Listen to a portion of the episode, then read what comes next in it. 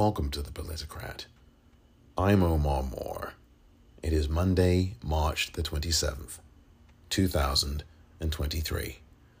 On this edition of The Politicrat, a conversation with Professor Koritha Mitchell of Ohio State University. We'll be talking about critical thinking and the art of thinking differently, as well as how men can liberate themselves from toxic masculinity. All of that coming up next.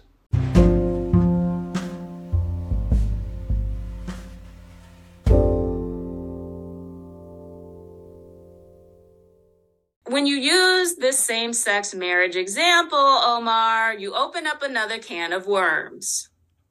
Because part of what we cannot neglect is that the whole reason why we even have a movement around same-sex marriage is because we have accepted the idea in this incredibly unjust society of American culture that you should have certain rights and benefits simply because you're married, simply because we put monogamy and marriage on a pedestal. So just the fact that you're a human being is not a good enough reason to have health care, Omar. You're going to have more opportunities for health care if you're married to somebody, right? Instead of building a society where just being an individual means that you have certain rights, we've built a society that gives more rights to those who are in monogamous marriages. And so when we make a movement for same-sex marriage, what we're saying is they have these tax breaks. I want these tax breaks. I should have those tax breaks. And they're absolutely right. And I am definitely a proponent of same-sex marriage. But if we're thinking about critical thinking, which we are today, Omar, what I would encourage us to do is say, what gets left untouched? What gets left untouched is the idea that some people should have more rights.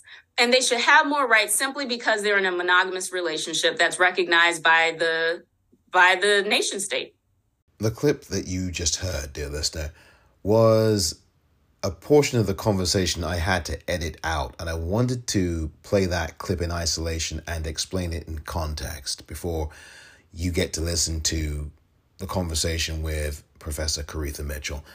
I had, during the course of the episode, which you won't hear this portion that I am about to refer to, asked about same-sex marriage and the terminology that our society uses.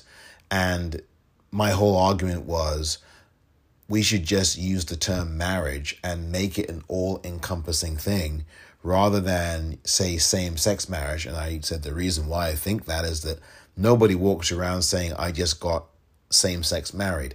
No one walks around saying, I just got straight married.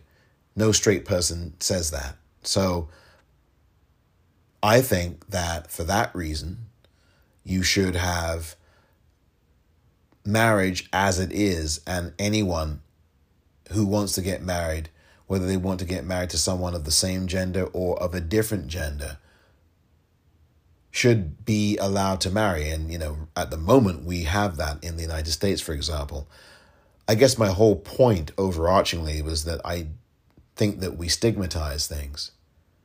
And I think Professor Mitchell, what she was saying prior to the clip that you heard, was that it's important to use the term same-sex marriage and also refer to straightness to make sure that there is an identifier in society that gives us the point of contextual reference so that we always know which group is the group that's doing the dominating or the preferring, which group is the preferred group versus the group that's not.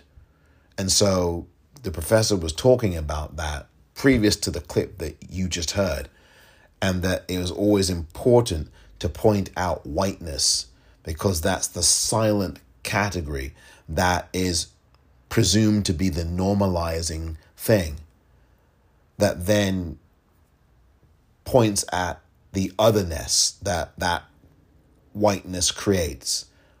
And so that's the contextual framework. And after her explanation of why the term same-sex marriage is a term she uses in an everyday parlance, the clip that you just heard was the portion where she said, well, you know, you open up a whole can of worms with same-sex marriage, because really what you have to start looking at is marriage itself and how that's fashioned in Western culture and United States culture. And the organizing principle being, why should it be about being in a monogamous relationship? You should be able to get benefits as a human being. There shouldn't have to be categories of relationship that you have to belong to in order to get benefits from the state. And so I want to just place that in its full context. And I do hope, dear listener, that by me doing that, and also with the clip itself, you get that rounded context. I really wanted to keep that clip that you just heard in the flow of the conversation. But I felt that it would be better, because of the interest of time, and we spoke for almost 2 hours, the professor and I, and this is going to be a roughly 1 hour and 10 minute exploration conversation that we had. And we spoke for almost 2 hours. So I really did have to edit down a lot of different things. But I just wanted to keep that clip, because I think that clip is so important, as is everything else that you will hear coming up in the conversation with Professor Koritha Mitchell right after this.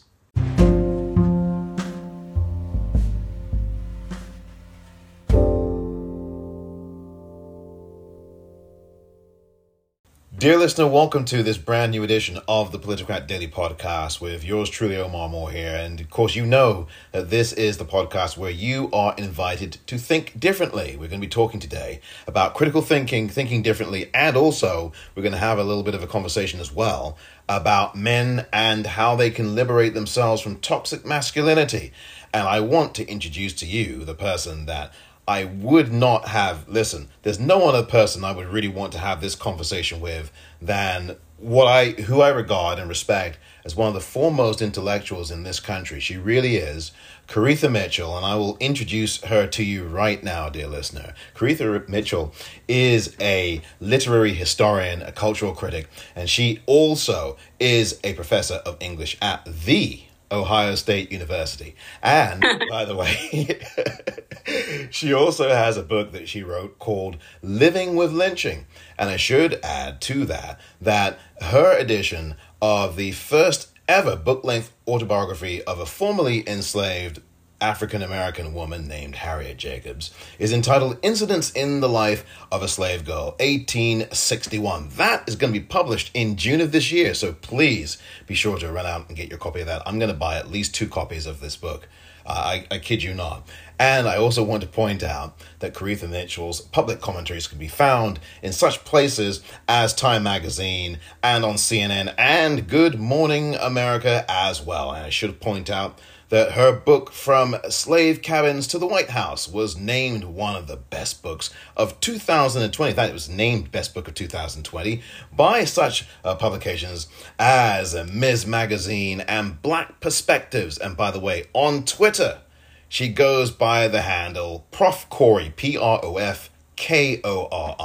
What a wonderful honor it is to have the one, the only Professor Koritha Mitchell here with us today on the Politicrat Daily Podcast. Koritha, welcome to the podcast. Thank you so much for having me, Omar. It is an absolute delight to be with you today.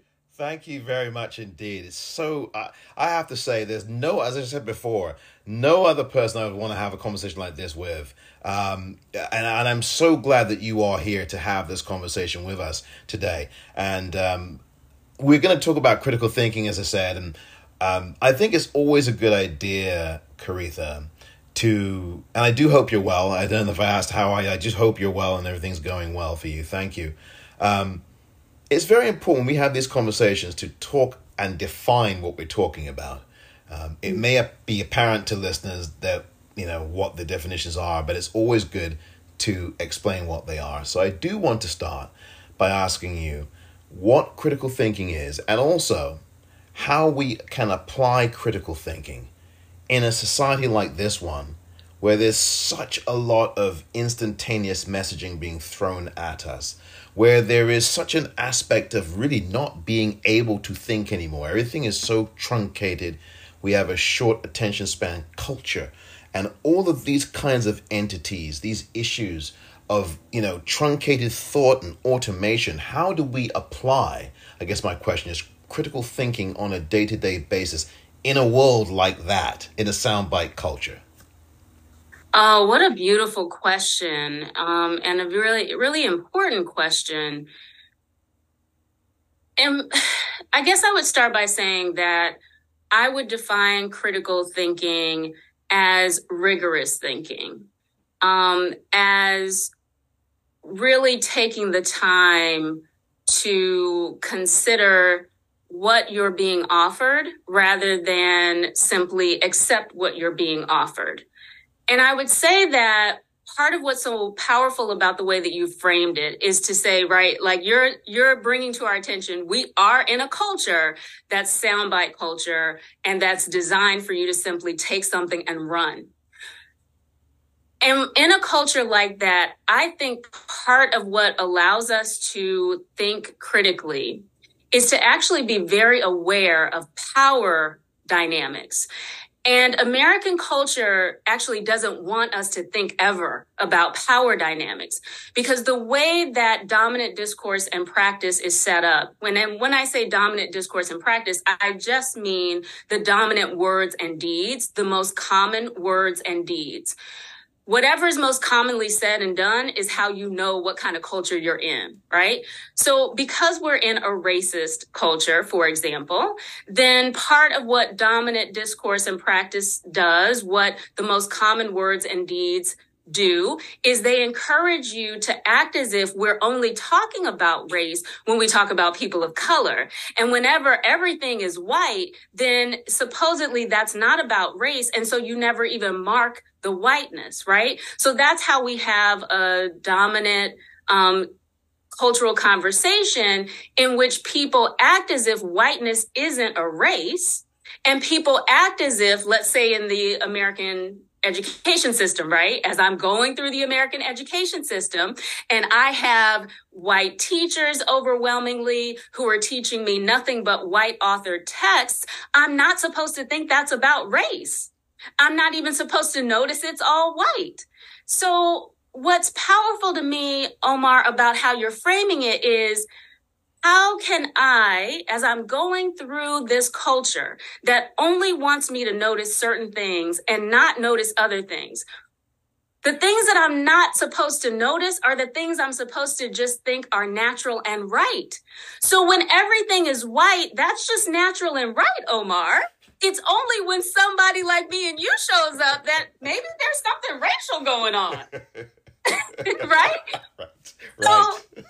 So to my mind, the question of critical thinking is most powerful when we start to recognize that the only way you can ever think critically or rigorously is if you're willing to notice that which you are encouraged to think is simply natural and right.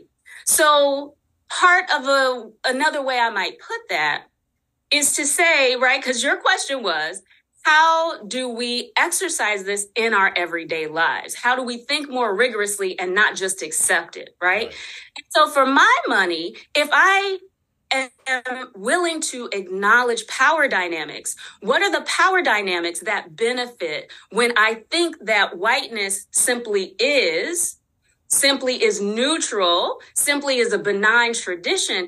Who benefits when I think that it just is, and I don't think that it is unjustly advantaged? Obviously, a racist system benefits. Same thing with sexism or heterosexism. Who benefits when I only think questions of sexuality are at play when queer people show up? When it's all straight people, then I'm just supposed to think that's natural and right. So again, in your everyday life, the way that you can think more critically is if you're willing to think about what are the power dynamics, who benefits from me not questioning certain things. And so how can I get in the practice of questioning what is sold to me in this unequal society as natural and right. Because that's the last thing I'll say, Omar. It would be one thing if we weren't in a society that constantly made a hierarchy, that constantly said these people should be on the bottom at all times. And whenever they rise, something is going wrong. So we ought to put something in check. It would be one thing if that weren't the society we're living in. But because we live in a society that loves inequity more than it loves anything else, then we need to pay attention to what those power dynamics are that we are encouraged not to notice. To my mind, that is the key to critical thinking, is being willing to look at the power dynamics. And what you've just said struck a chord with me, and I believe there are a lot of listeners who are listening who will also feel a similar striking of a chord, because you've laid it out, and it's very clear the way you've laid it out. The thing, Koritha, that I think can become a challenge is when you have all of these things that place a buffer between our thought and the way we should be thinking. For example, advertising, just the cultural standards, the people we see. And again, you've talked about that, but there's a lot of blockage that comes in between what you've said and what you've laid out and what we see as people. And there's, and when I say blockage, what I really mean is distraction. Mm-hmm. Madison Avenue, Wall Street, the broadcasting industry, the corporate news media, which is overwhelmingly white and controlled by white men, and it's straight, and all those things. And so that's part of a challenge as well, that I don't know if you'd like to speak about that a little bit as well, because these are all these messages coming at us that do identify everything that you're speaking about. Yet those messages are so predominant and so pervasive, especially now in this culture with social media, that it can be quite overwhelming. And I wanted, if you didn't mind, Koritha, to speak a bit about that and what our challenges in dealing with all that blockage and distraction. Yeah, that's beautiful. What's so important to understand, Omar, is that those buffers, blockages, distractions are very purposeful. So it helps us to know that none of that is an accident. We are bombarded for the purpose of being convinced that the order of things is natural and right. I don't even notice the whiteness. I don't notice the straightness. I don't notice the cisgenderness, right? I'm just supposed to accept it as natural and right. And how do you achieve that? You bombard me with so many messages that because I'm human, I'm bound to internalize some of them. So I think what's powerful to understand about what you've laid on the table, Omar, is that I'm a real believer in remembering that we are human. It makes sense that some of these things we have internalized. But the other thing that's beautiful about being human is that we can think, and we can think about our thinking. That's one of the most important distinctions, right? In terms of the animal kingdom, that human beings have the capability of not just thinking, but also thinking about their thinking, because they have a free prefrontal cortex. So the distraction that you're talking about is precisely why I'm so invested in my field of study, which is literature. And I'm an English professor. And what that means to me is that I'm interested not just in literature and how it helps us to see culture and how literature shapes culture, but I'm also interested in discourses and practices more generally. So the whole reason I'm interested in what I'm interested in is because of what you've said, Omar, because the things that we're bombarded with, those messages we're bombarded with, have a lot of power. And if we can recognize the power of those discourses and practices, then we can not only be kind and gentle with ourselves for internalizing some of this BS, but we can also take the control that we have to unlearn some of this stuff. It will never be automatic, right? Just because I am a Black woman does not mean that all of the anti-Blackness bounces off my skin. Melanin is not some kind of Teflon thing that's making it to where I will never ingest anti-Blackness, right? Right. But I love the fact that because I can think about my thinking and because I can think about the discourses and practices with which I am bombarded, then I can make a decision about being deliberate, about noticing that which I am taking as natural truth and making a practice of questioning it. This is the last thing I'll say. You know, anyone who knows me knows that I'm constantly saying, whatever you practice, you'll get better at. And it literally doesn't matter if what you're practicing is a good thing or a bad thing, a productive thing or a destructive thing. Whatever you practice, you will get better at. So I like to think about my unlearning of some of these things that are destructive is something I simply have to practice. So I don't need to beat myself up because I haven't perfected it. No. You're just practicing. So let's just keep practicing. So all of that's to say that, yes, it is designed to be a distraction from us thinking for ourselves because everything in the society benefits when we simply accept as natural and right. White supremacy, sexism, heterosexism, trans antagonism, all of those things, when we accept it as natural and right, I mean, God made Adam and Eve, not Adam and Steve, Omar, right? If we accept it as natural and right, then we never are able to step back and think for ourselves and say, why am I so constantly bombarded with that message? If it's about what's natural and right, why would I have to be bombarded with it every day of my life since I come out of the womb? So, yeah, that's how I would answer that. Wow. And again, we're talking about critical thinking and the art of thinking differently, because as I've mentioned earlier, one of the things I do like to do on this podcast is invite listeners to think differently. And what you're laying out involves a lot of that, the unlearning, the unpacking, the interpretation, the active and very active and rigorous thinking as you described it, because those things are very important. Our minds have to be constantly engaged in the practice of critical thinking and rigorously thinking. And it's very interesting to me. This is another cultural thing that I would like to throw out for the purposes of our conversation. Often, and I rail against this, and I think maybe some of the listeners might as well, we are told, some of us are told, particularly women are told this, especially, I believe, you're overthinking. You're thinking too much. You're overthinking. And I don't ever subscribe.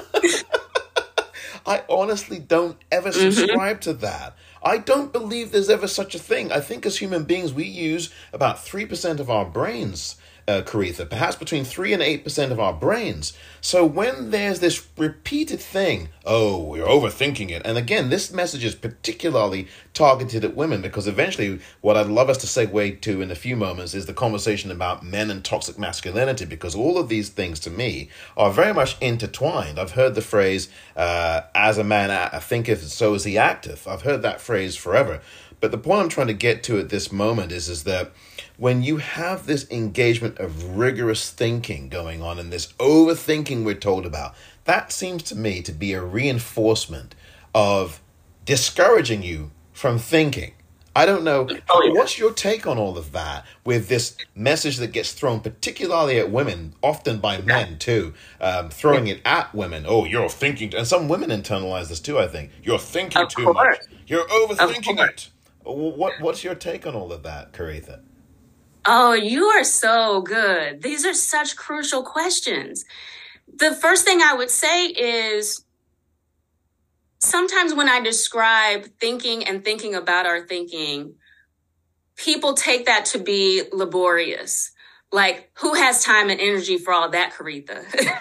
You know, sometimes that's the knee-jerk reaction. And part of what I would say to that is, what we need to recognize is, again, whatever you practice, you will get better at. So if it sounds laborious, it's only because you haven't been practicing it. Once it becomes how you move in the world, it's just how you move in the world. But the other thing I would say is exactly in line with what you've laid out, which is that especially in American culture, and I might even say Western culture more broadly, because I'm in the United States and have lived my whole life here, I'll just focus there on exactly what I know. American culture is very invested in intellectual laziness. And it makes sense about why American culture would be invested in this, right? Because if you have citizens who are not inclined to think rigorously, then it becomes a lot easier to simply have them ingest the value systems that keep your machinery running. And so racism, sexism, all of those isms that, as long as they're not questioned, everything that's put in place, all of these injustices get to just run smoothly. And again, Omar, we're not in a culture that isn't built on inequity and violence. That is precisely what American culture is built on. So when you have done something that is so foul as to operate and build entire systems on the belief that you deserve to be on top and these people are not even human and should be on bottom, when that is the fiction on which you have built your entire nation, then you don't want anybody questioning anything. The other thing I'll say that the way that you laid it out to me reminds me of is, you know, right now I'm teaching a class that is basically the gateway into the English major. And I've told my students that I am teaching this class in a way that helps them to understand why I became an English major myself and fell in love with the discipline. And the bottom line of why I fell in love was that it gave me the tools to think and also think about my thinking. And so because that is the habit that I have, it doesn't seem like some kind of extra thing that I'm doing. It's simply the way that I want to move in the world. Because what I believe more than anything, Omar, is that you cannot really have a sense of freedom or agency. I'll call it agency. You can't really shape your own life if you don't have any awareness of what's driving you. And we're in a culture that, because it discourages you from thinking about your thinking, it encourages you to never actually know what's driving you. So you have these strong emotions of reaction to seeing, I don't know, two women kiss each other, and you're enraged, but you don't have any way of understanding why you're enraged. To my mind, that is not a life of agency, because you couldn't write your own path, even if you wanted to, because you've never even thought about, do I like the way that I'm responding to that? Do I like the reasons why that gets my tackles up? Do I even like those reasons? The other way I'll put it is this. It's another example that I always give my students. You know, I don't think you can write a life on purpose if you don't have the power to recognize why it is that you think that monogamy is the be-all, end-all and that marriage is the be-all, end-all. Like, if you don't even have the power to question, do I like my reasons for why I have marriage on a pedestal? If you don't have the power to question that, I don't believe you can have real agency, Omar. I don't think you can write your life story on purpose. All you can do is react to the feelings you have about who is worthy of respect and who's not. All you can do is react to that and then try to fit yourself into the box of the narrow idea you have of what would make you worthy.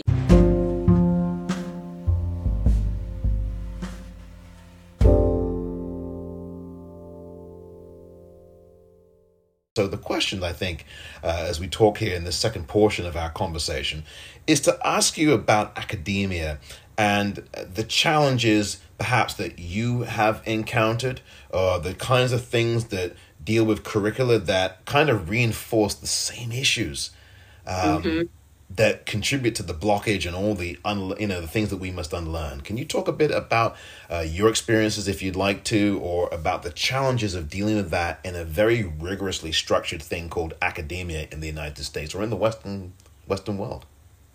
Yeah, that's a great question. I mean, there's so many dynamics to this. I guess the place to begin is to recognize that education is part of the structure or the system that creates docile citizens.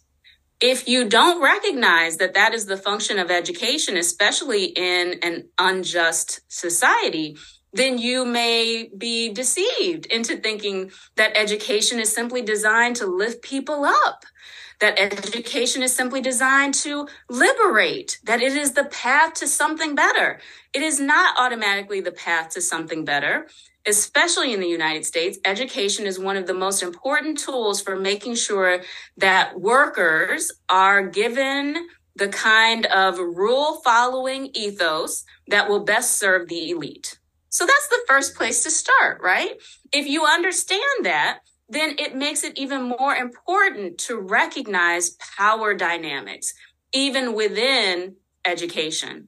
So I would say that there's so many directions I could go with this, Omar, because I am steeped in one of the most important systems for making people docile. And so on the one hand, I could simply contribute to that. On the other hand, I could struggle to make it a space where people can gain from it what I believe I gain from it. And so that's what I do, which is, of course, the heavier lift. And you're working against everything, because it's not as if education was made by people who were any less racist, less sexist, less heterosexist, less, trans antagonistic. Like, the people who created our educational systems love power dynamics as much as anybody else. So one of the things that I will say to you is that,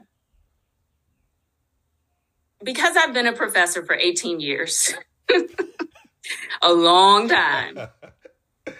One of the things that I know for sure is that some of the pain that I see in academia, especially because I mentor so many scholars of color and students of color, part of the pain I see is that they think academia should have been a little less awful. Every other arena I expect to be brutally racist, but I thought it would be different in academia.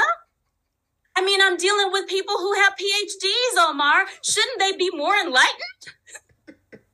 No, not automatically. And so I think that part of what has been important for me in my journey is making sure that the same critical thinking that I'm encouraging is a critical thinking that I'm willing to put onto myself and my own profession. Nothing is off the table. If we're going to be critical thinkers, we need to think about the profession we're in too. We need to think about the environment we're creating in the classroom too. We need to think about the environment in that faculty meeting. Like, the discourses and practices that shape those spaces need to be thought about critically, just like the text of Shakespeare. So I know that you're being intellectually lazy as my colleague if you can bring your A game of intellectual rigor to Shakespeare, but you can't bring that same rigor to how, when you look around, you're affirmed everywhere you look, and you think that it's because you're just extra smart. No, maybe it's because you're a white man and you've been told that you're extra smart and given a million chances, even when you show you're not extra smart. Right. So to my mind, that is how you turn the critical thinking onto yourself and your profession too. You don't turn it off just because it's your own life experience. So to me, that is what it has meant to be in academia, is that the same skills that I learned, I turn onto my environment and equip other people to do the same. And you see, that to me is also the power of being, and I'm not trying to label you, because labels can be, well, there's a lot of things about labels that are very problematic, but the notion of an activist educator, someone who's educating but is also, as you are, very activated in stimulating thinking and conceptualizing thinking and in a way intellectualizing it. And that's not as a put down, that's meant really as a sincere appraisal, and I'm not trying to appraise, but a sincere observation of some of the things that you do, Koritha, is that you stimulate people to really tune into a very important part of who they are as people, the ability to think, to reason, that separates us from other parts of species out here on the planet, the animal kingdom that you referred to earlier. So that it's so important, because there are people who get into academia who just put their heads down and they don't look around themselves. And then there are people such as yourself who have a larger, more profound mission and purpose in really trying to uplift people, not just educate them, but like uplift them through what you do. So I'm really thankful for that. And I didn't know if you wanted to speak on that at all. Absolutely. Because the first thing I'll say, Omar, is that, you were saying that labels can be a problem. What I want to acknowledge is that labeling things is a human activity. Our brains want the comfort of knowing, how can I place this thing? And so what I encourage people to do is just to be aware of the function of labels, that it's human to want to label things, but we just want to think critically about them. So there's nothing inherently good or bad about a label. It's what you do with it. So that's the first thing that you had me thinking about. But the other thing that I want to make crystal clear, and I take it as a compliment what you've laid out there, because it's absolutely what I see as my mission. And I guess what I want to say about why it's my mission is this. It is part of the human experience that we will crave meaning. We crave meaning. And so we're going to make meaning, Omar. So when you say that I am wanting to not just educate, but empower, that is part of where that comes from. Because I understand that as human beings, we're always going to make some meaning. And so I just want us to have the tools to make that meaning on purpose, right? So instead of making my meaning by saying, okay, well, I was taught from the very beginning that to be a respectable woman means X, Y, and Z. So let me follow these rules so that I can have the good woman label and the life that supposedly I'm supposed to have, because, this culture tells me that if I behave in certain ways, then I will be rewarded. But it's an unjust country. So over and over again, I will follow every rule and still not get the reward, especially as a Black person, regardless of gender, right? Mm-hmm. Yes. So what I feel is important is I need us to know that we're always going to make some kind of meaning. So how about we make that meaning on purpose? And that, to my mind, is what we get when we understand that I'm going to have all these thoughts. I'm going to think constantly, no matter what. Because I'm going to constantly think, it will behoove me to think on purpose and to be aware of what I'm thinking. And so that is what you kind of laid out when you say that I'm interested in not just education, but empowerment, because that's where the power comes from. We're human. We're going to make meaning. We're going to have thoughts. So how about we empower ourselves to be aware of those activities so that we can check and see, do I like my reasons for these things? Do I like my approach, my habit? How I think about this has become a habit. Do I like that habit, or do I want to reevaluate? And that's something that as humans, we also have the power to do. So yeah, that's exactly what I'm invested in. You're so right. Oh, I appreciate what you've said. Thank you. And the thing I wanted to add too, as a question for you, before we do talk about a few other things here in conjunction with this topic, do you think that labels are ever born out of fear? Because I have this theory that particularly white culture, dominant white male society and culture, puts labels on people and things out of fear. And you talked about how it's a human activity, that all of us do this to kind of make sense of things. But I think that in a culture like this one that's so very oppressive, there's this need to otherize. And so let me just put this person in this box and those people over there in that box and all of that kind of thing. And a lot of that to me is about fear as well as control, but fear. I would like for you to, if you don't mind, talk a bit about that, what your feelings and thoughts are about that, about fear and labels, and whether labels are often created out of fear of ordering the world around us. These are such good questions. I mean, this is the whole semester, really, because, but I'm going to have to, there's no question that the labeling we see in a fundamentally violent and violently unjust culture like American culture, the labeling we see in that kind of culture is very often about othering, as you put it, and keeping certain people in their proper place. There's no question about that. So when I say that labels aren't inherently good or bad, I'm saying that all human activity can be used to give life or to destroy life. And what I want us to be aware of is that the tendency in American culture is a very destructive, violent tendency. Because like I said, this culture has been built on what are the best ways that I can deny that this human being is my equal. How do I keep them in their proper place while I'm on top, whether I deserve to be or not? So I make a country that says that abiding by certain rules should get you rewards, but I've ensured that I get rewards even when I don't follow those rules. And these people that I call Black, even when they follow the rules, they don't get the rewards. That is literally the culture I've made. So because that's the culture I've made and I've got the power to keep replicating that, then you're exactly right that labels very often in this culture are functioning in a really hostile way.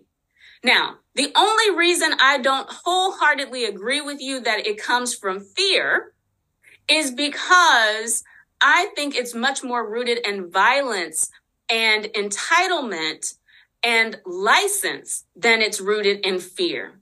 So what do I mean by that? I'm a firm believer that if you really understand how power works, what you will recognize is that it is when people in marginalized groups succeed that they face the most opposition. I learned this, of course, by writing my first book, Living with Lynching. You were not targeted by the mob because you were an actual criminal. You were targeted by the mob because you were successful in some way and people considering themselves white wanted to keep you or put you back in your proper place and terrorize your entire community while they did it. So you wanted to get a decent price for your crop or for your labor. You wanted to protect your wife or daughter from sexual assault, sexual harassment. You wanted to vote as a citizen would. It was that you were successful in some way that this culture wanted to put you back in your proper place. So that's the only reason I don't put it along the lines of fear so much as I put it along the lines of, no. This is just a culture that has said straight white men should be licensed whether they deserve to be or not according to the own standards they made.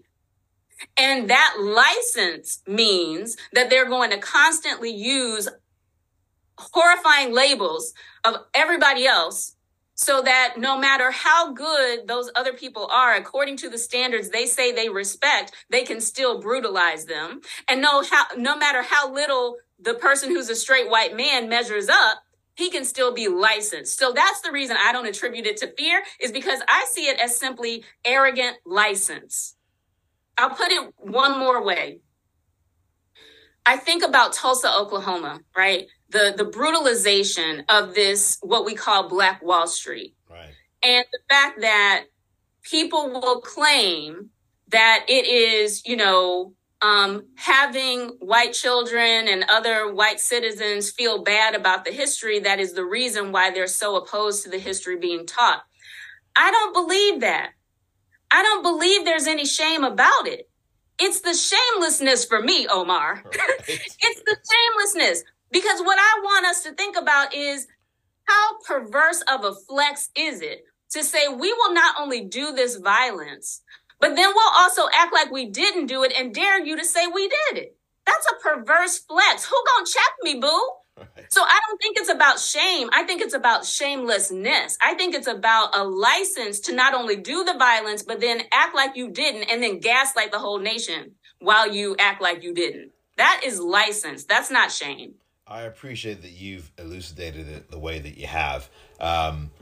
because and I should have probably modified what I asked what I said in the first place, from fear to more, and I think I did say control, but much more about dominance and reinforcing the culture. That's what I should have added there.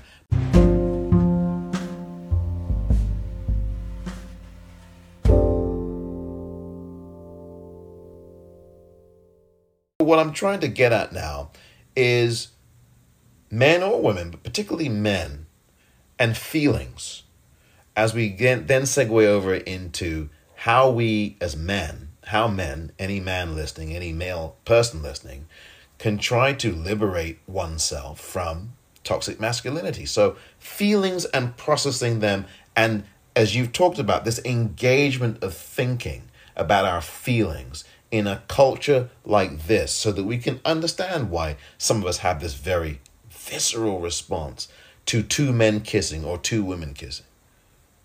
Yeah. You know, what comes to mind immediately is that American culture is based on so many lies. But one of the lies is that being intellectual is somehow separate from being emotional. That if I'm a real intellect, I will be, you know, dispassionate. I will be, quote unquote, objective.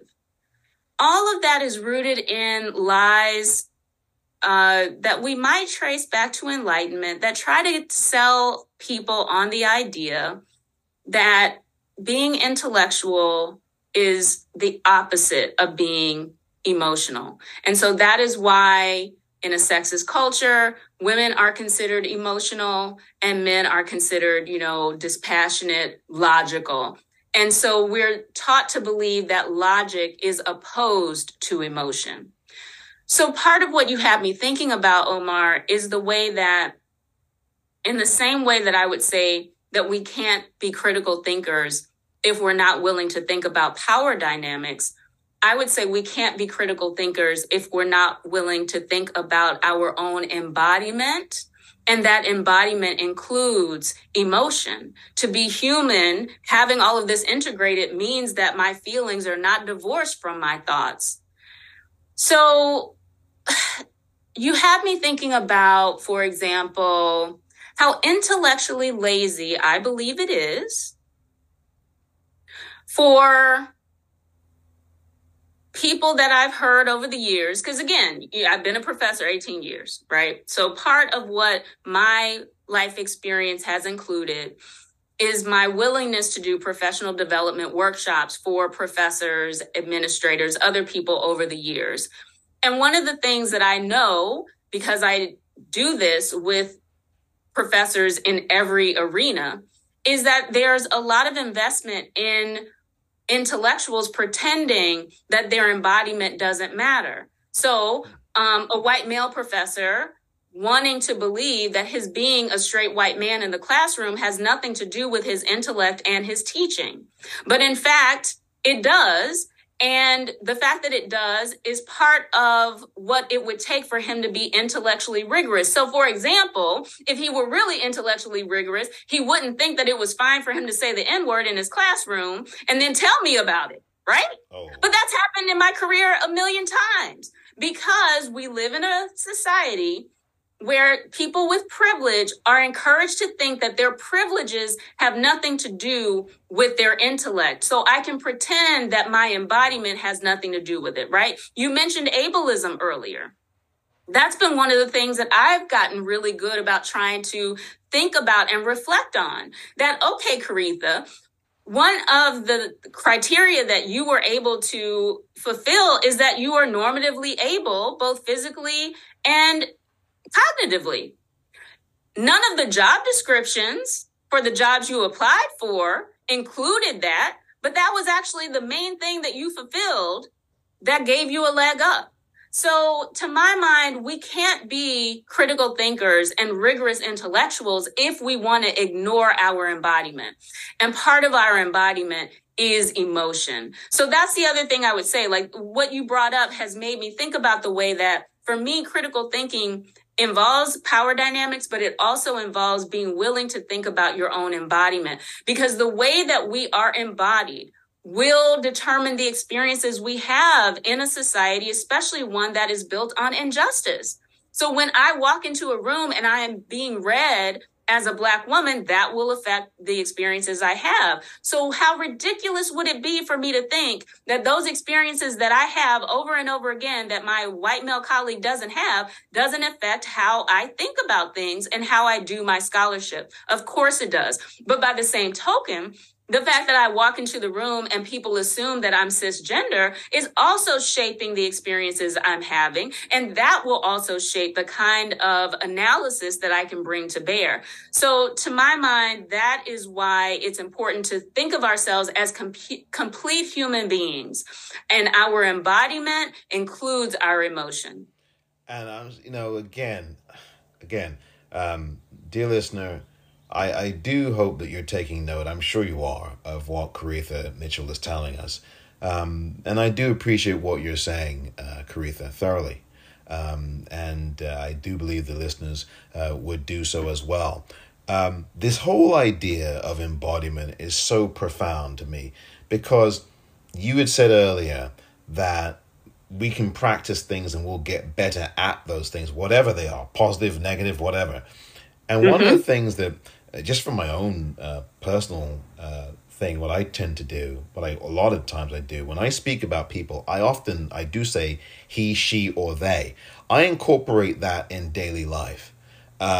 When, for example, on social media, these are small things, but these are things that I think are important.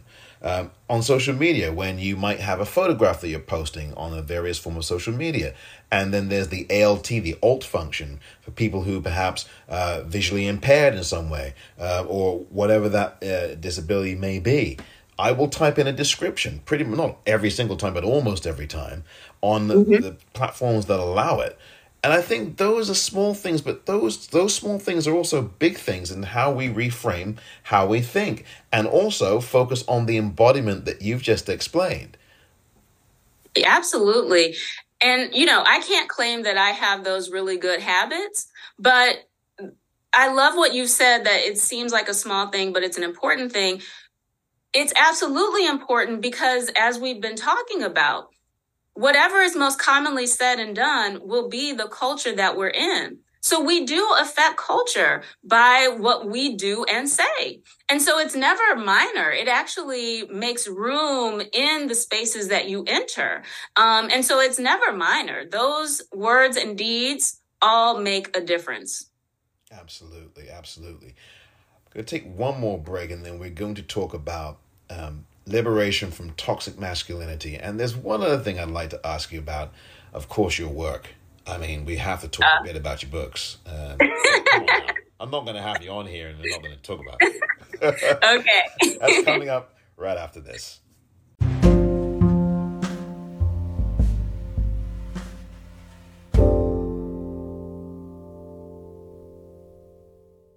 How do you define toxic masculinity?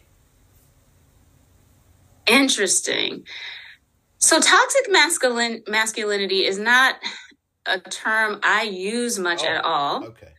It's not a term I use much, but I do feel like I know what it means, which is basically that someone has internalized the Western and especially American conception of masculinity, to the extent that they valorize, being tough, they valorize kind of the cowboy or the dominant,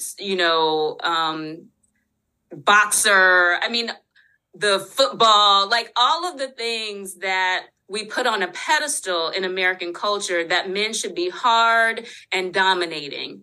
And toxic masculinity comes then from internalizing that, putting on a higher plane, that kind of masculinity. And when you internalize it and don't question it, then the violence that's done in its name is justified automatically.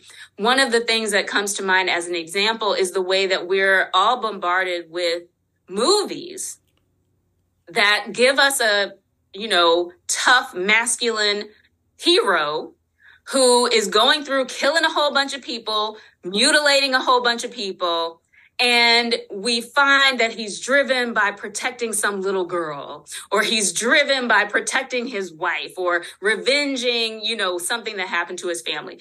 So that is a perfect example of how we are socialized to think about violence as totally justified when it comes in the right package. And masculinity is that right package. So to me, that's what toxic masculinity, what people are usually referring to when they say it, is that you haven't questioned what this culture has told you is a real man, a real tough man that you should have on a pedestal.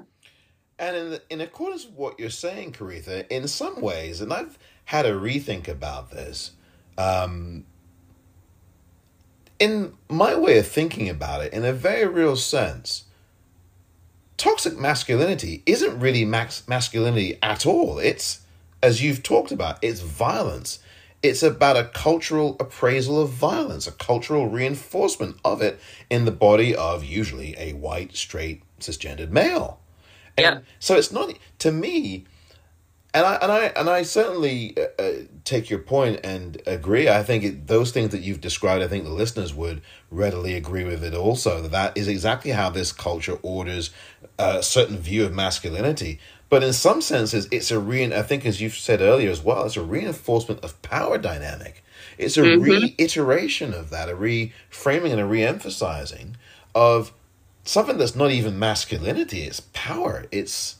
You know, and you did stipulate that you do not really define toxic. You don't think of that term at all as a term that you would use, because I think it does actually come to think of it, and I'm thinking about this now as I'm talking about it, that term does come with its own sense of pitfalls perhaps, or it becomes thrown out there as, lest I dare trivialize it because I'm not trying to, a buzzword that people throw out.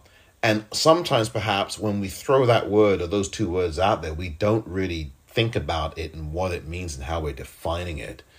Well, you know, I see it as one of those terms that has a great use in terms of the fact that, like I said, we're meant to not even question that storyline. I did all this death and destruction, but I'm totally justified because look at this cute little girl that I'm hugging at the end.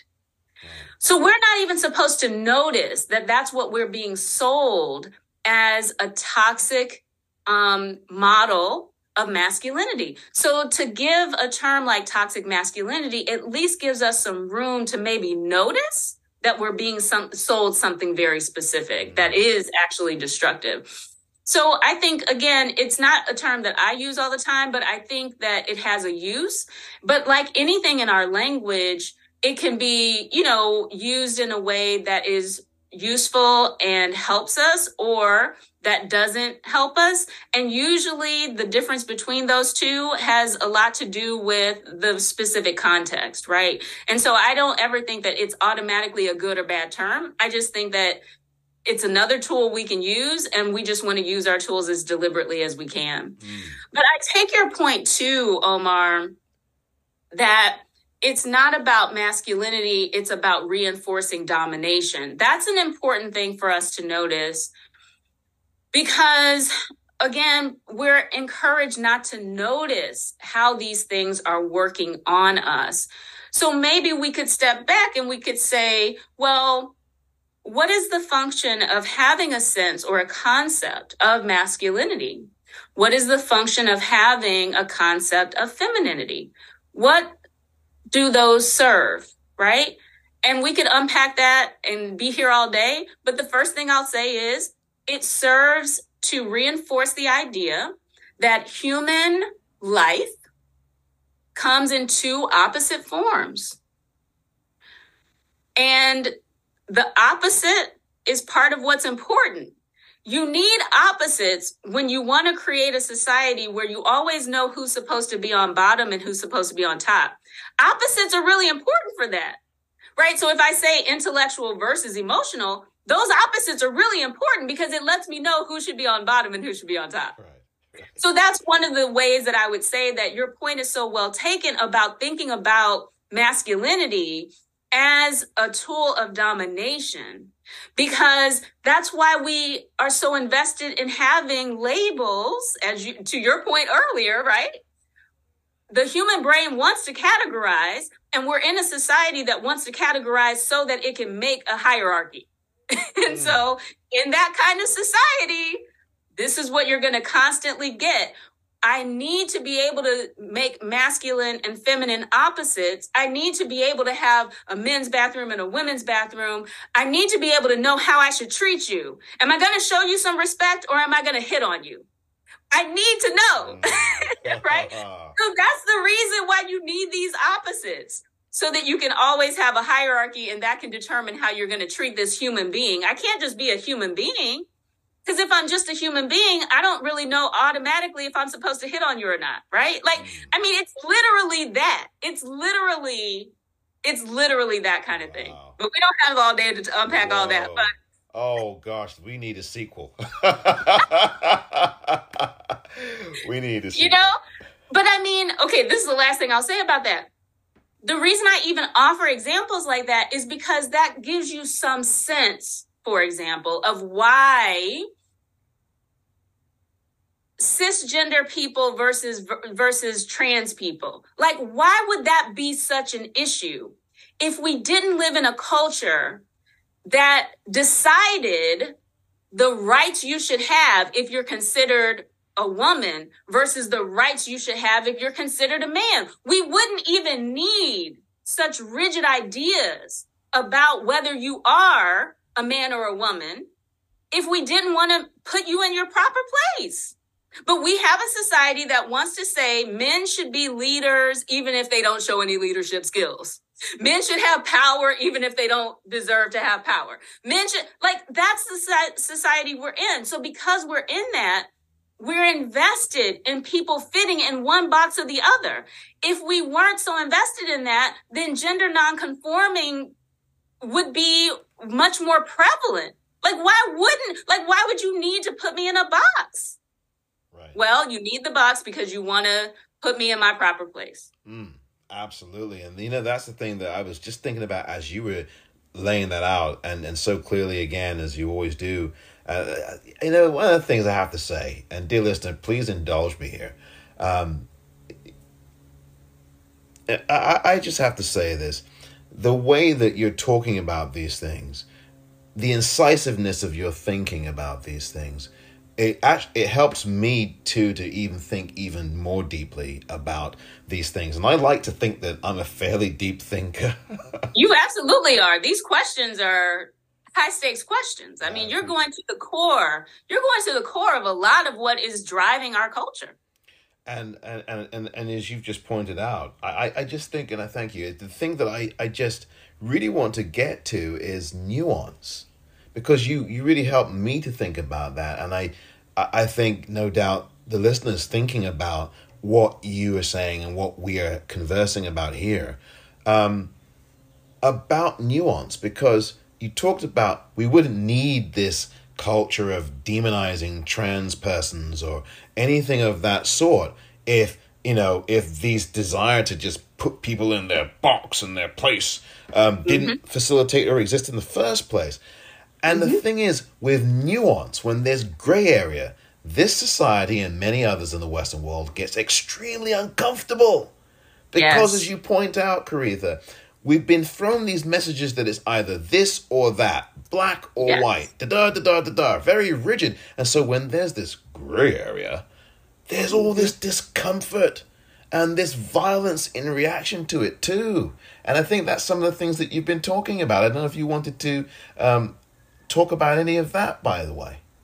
No, I think you've put it perfectly. That is the reason why we are discouraged from thinking more deeply, is because I'd much rather just this or that, end of story. And I guess the only thing that's important to notice about that is the habit of this or that mostly serves to keep certain people in their proper place. That is the main purpose it serves. And so, to your point earlier, if domination is really what this is about, then that lets you know why this or that is so important, because this or that makes domination clear. Who should have dominant positions and who shouldn't.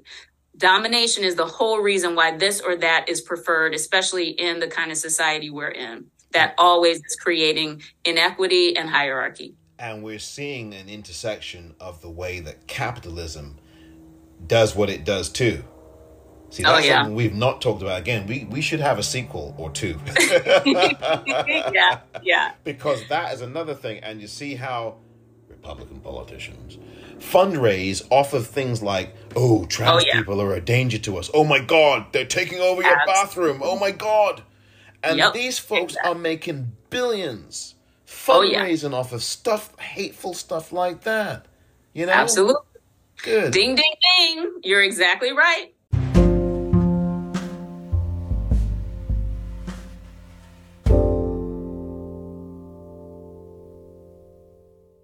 Now, can you talk about the book that you are presently working on that's coming out in June, which I can't wait to read? I've talked about the title, but you can tell the listeners about the title and what you're doing with the book so far. Absolutely. Well, thank you for that. So it is an edition of Incidents in the Life of a Slave Girl, as you said, written by Harriet Jacobs. She is the first formerly enslaved African-American woman who wrote a book-length account of her life. So it was called Incidents in the Life of a Slave Girl, written by herself, came out in 1861. So my edition will come out in June, as you said. And my edition I'm really proud of, because what I've done is give the reader a really thorough introduction. For better or worse, the introduction is 53 pages.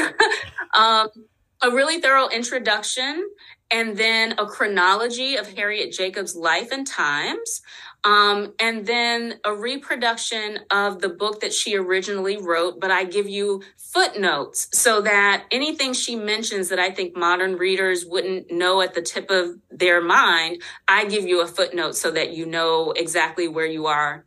And then after the reproduction of the text with the footnotes, I have 6 appendices with historical documents that help you understand all the issues that were raised by the narrative that you just read, as well as her life after she published that narrative. So I have an appendix, for example, there are 6 appendices, but just to take one example, an appendix about the composition and publication and reception of Incidents at the time. So I have letters that let you see her struggle to write the book, as she wrote to friends about her struggle in writing, and then primary documents that show you how she got the contract to publish the book, and then all kinds of other things that happened once the book came out. So that is the kind of edition it is. So it is Harriet Jacobs' text primarily, but the reason it's an edition with my name on it is because I've done all of that contextual work, and I know that you love context and value context, and that is exactly what drove me to do this edition. The other thing I want to say about that is Incidents in the Life of a Slave Girl is a really monumental narrative. It's considered a slave narrative, of course. 1845, Frederick Douglass's narrative, written by himself, is kind of the standard bearer for the genre. When Harriet Jacobs publishes Incidents in the Life of a Slave Girl in 1861, what we see is the difference between a Black man telling his story, which involves witnessing the sexual vulnerability of Black women, the difference between that witnessing versus the actual Black woman who was sexually vulnerable. And so that's one of the reasons why when Incidents in the Life of a Slave Girl is published, it changes the game, because it is a Black woman telling from her own account what it meant to have the nation treat her sexual violation as a necessary non-event on which the nation will be built.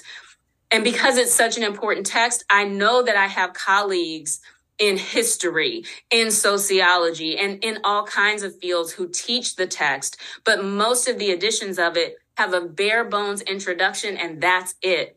Mm. And I just think it's too important in terms of what Black women go through in enslavement to have so many readers encounter it without the context that I give in that introduction, with those appendices, with those footnotes, with that chronology.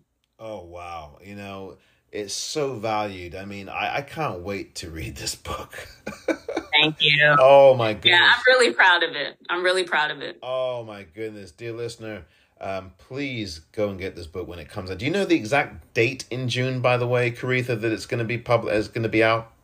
Actually, the official publication date is June 15th, but it is available for pre-order right now. When you go to broadviewpress.com, I think that's the...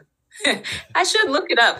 But Broadview Press is the press that will publish it. And when you go to their information page about my editions, it will have a link to pre-order through bookshop.org. So that link is already there and ready to be used, if I'm not mistaken, because I published a piece about Harriet Jacobs on March 7th, 2023 in the Washington Post. And I know for sure that that pre-order button was ready by the time that Washington Post piece came out.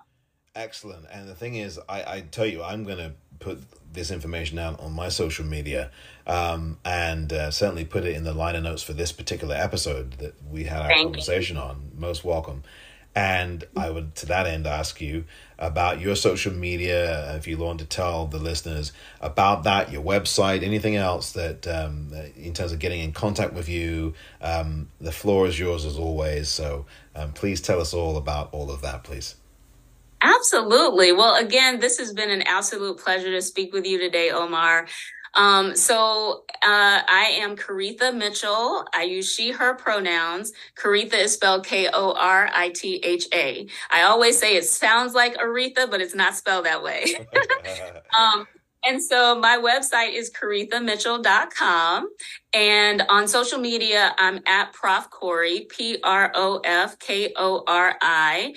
I'm mostly on Twitter. I am on Instagram begrudgingly, but I'm mostly on Twitter. So that's the easiest way for people to find me.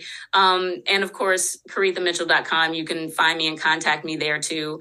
So yeah, I'm really easy to find. Dear listener, you have been in the company of the one, the only Professor Koritha Mitchell. It is such an honor to have her here today. Koritha, it's been so wonderful to have you. Thank you so much for the conversation and what you've been doing. It's just so beautiful. And again, I respect you profoundly, as does this audience. And we are all the better for having you on this episode and talking about the great things and the great work that you continue to do. Thank you so very much, Koritha. Thank you.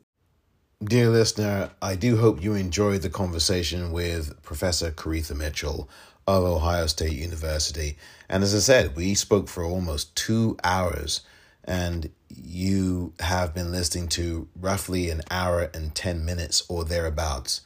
And again, I want to say a special thank you to Professor Koritha Mitchell. Follow yours truly on Twitter at @thepopcornreel. And of course, don't forget to subscribe to the YouTube channel, the Politicrat Daily Podcast YouTube channel at youtube.com/@ the Politicrat. POD. Of course, there's the online store, which is at the following web address, the-politicrat.myshopify.com.